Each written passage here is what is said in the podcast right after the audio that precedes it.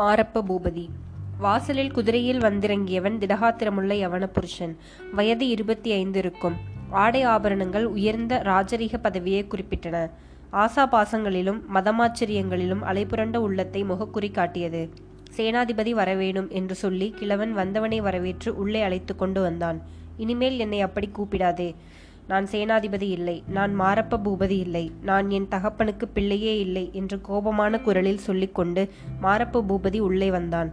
முற்றத்தில் ஏற்கனவே கிழவன் உட்கார்ந்திருந்த பீடத்தில் அமர்ந்தான். யுவராஜா ரொம்ப கோபமாயிருப்பது போல் தெரிகிறது. யுவராஜாவா? யார் யுவராஜா? நானா? நேற்று பிறந்த அந்த பரதை பயல் அல்லவா யுவராஜா? இளவரசர் விக்ரமசிங்கர் வாழ்க. ஜெய வி விஜய விஜயீபவ என்று பரிகாசிக்கும் குரலில் கூறிவிட்டு மாரப்ப பூபதி இடி இடி என்று சிரித்தான்.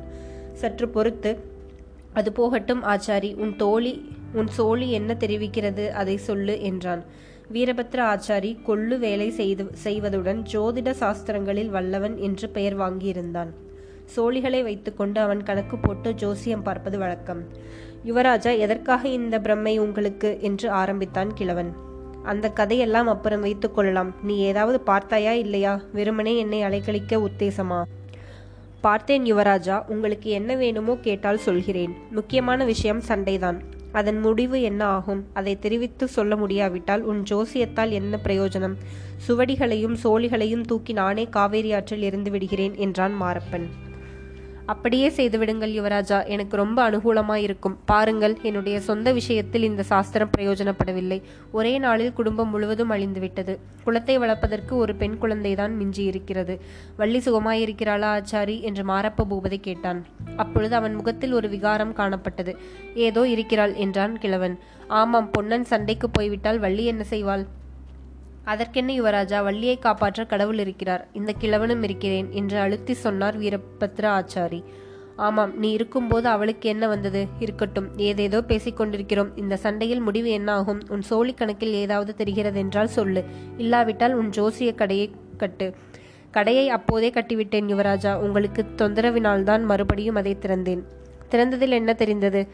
கிரகங்களின் சேர்க்கை ரொம்ப பயங்கரமான முடிவை காட்டுகிறது. சண்டையில் ஒரு பக்கத்து சேனை அடியோடு அழிந்து போகும். யுத்த களத்துக்கு போவார்களில் போனவர்களில் ஒருவராவது திரும்பி வரமாட்டார்கள்.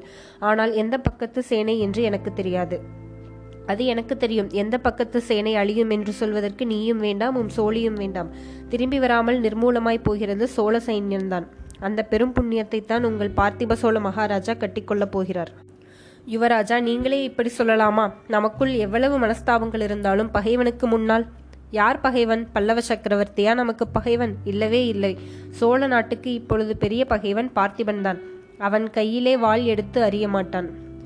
வேல் வீசி அறிய மாட்டான். இப்பேற்பட்ட வீராதி வீரன் பல்லவ சைன்யத்துடன் போர் செய்ய கிளம்புகிறான். பல்லவ சைன்யம் என்றால் லேசா சமுத்திரத்தின் மணலை அல் மணலை எண்ணினாலும் எண்ணலாம். பல்லவ சைன்யத்தில் உள்ள வீரர்களை எண்ண முடியாது. காவேரியிலிருந்து கோதாவரி வரையில் பறந்து கிடக்கும் பல்லவ சாம்ராஜ்யம் எங்கே?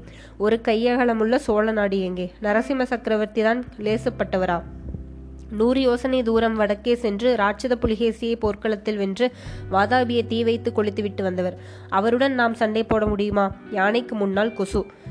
யுவராஜா இதையெல்லாம் என்னிடம் ஏன் சொல்லுகிறீர்கள்? மகாராஜாவிடம் சொல்வதுதானே? மகாராஜாவிடம் சொல்வது சொல்லவில்லை என்றா நினைத்து கொண்டிருக்கிறாய் கிழவா?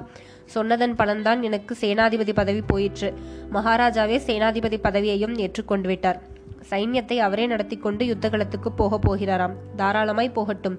இந்த இந்த பிரமாத சேனாதிபதி பதவி இல்லை என்றால் யார் அழுதார்கள்? அப்படியானால் யுவராஜா நீங்கள் யுத்தத்திற்கே போக மாட்டீர்களா? நானா நானா? என்னை கூப்பிட்டால் போவேன் கூப்பிடாவிட்டால் போக மாட்டேன் கிழவா சண்டையின் முடிவை பற்றி சொன்னாயே அதை இன்னொரு தடவை விவரமாய் சொல்லு. ஆம் யுவராஜா ஒரு கட்சியை சேர்ந்தவர்கள் எல்லோரும் யுத்த களத்தில் அழிந்து போவார்கள். ஒருவராவது உயிரோடு திரும்ப மாட்டார்களா? உயிரோடு திரும்ப மாட்டார்களா? பின் உயிரில்லாமல் திரும்பி வருவார்களோ? ஹஹஹஹா என்று மாரப்ப பூபதி உறக்க சிரித்தான் பிறகு ஆமாம் ஆமாம் நான் யுத்தத்தில் செத்துப்போனால் நிச்சயம் பிசாசாக திரும்பி வருவேன். திரும்பி வந்து வள்ளியை பிடித்துக்கொண்டு ஆட்டுவேன் என்று கூறி மறுபடியும் பயங்கரமாக சிரித்தான். சமையலறையிலிருந்து இதை கேட்டுக்கொண்டிருந்த வள்ளி தன் இரண்டு கைகளையும் நெரித்து உன் கழுத்தை இந்த மாதிரி நெறித்துக் கொள்ளுவேன் என்று முணுமுணுத்தாள். கொஞ்சம் காது மந்தமுள்ள கிழவி என்ன சொல்கிற வள்ளி? என்று கேட்கவும் வள்ளி அவளுடைய வாயை பொத்தி சும்மா இரு என்றாள். உள்ளே யார் பேசுகிறது? என்று கேட்டான் மாரப்ப பூபதி. யார் பேசுவார்கள்? என்னை பிடித்திருக்கிறதோ இல்லையோ ஒரு கிளப்பு சாசும்?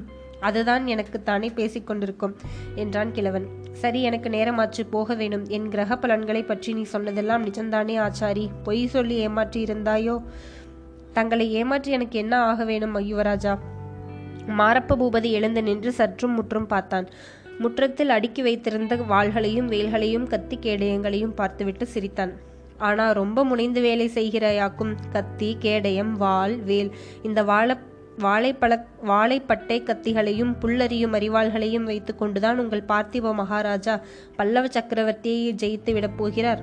நல்ல வேடிக்கை. ஹஹஹா என்று உறக்க சிரித்துக்கொண்டே ஒரு பக்கத்தில் அடுக்கி வைத்திருந்த வாள்களை காலால் உதைத்து தள்ளினான். அப்படியே வாசற்பக்கம் போனான்.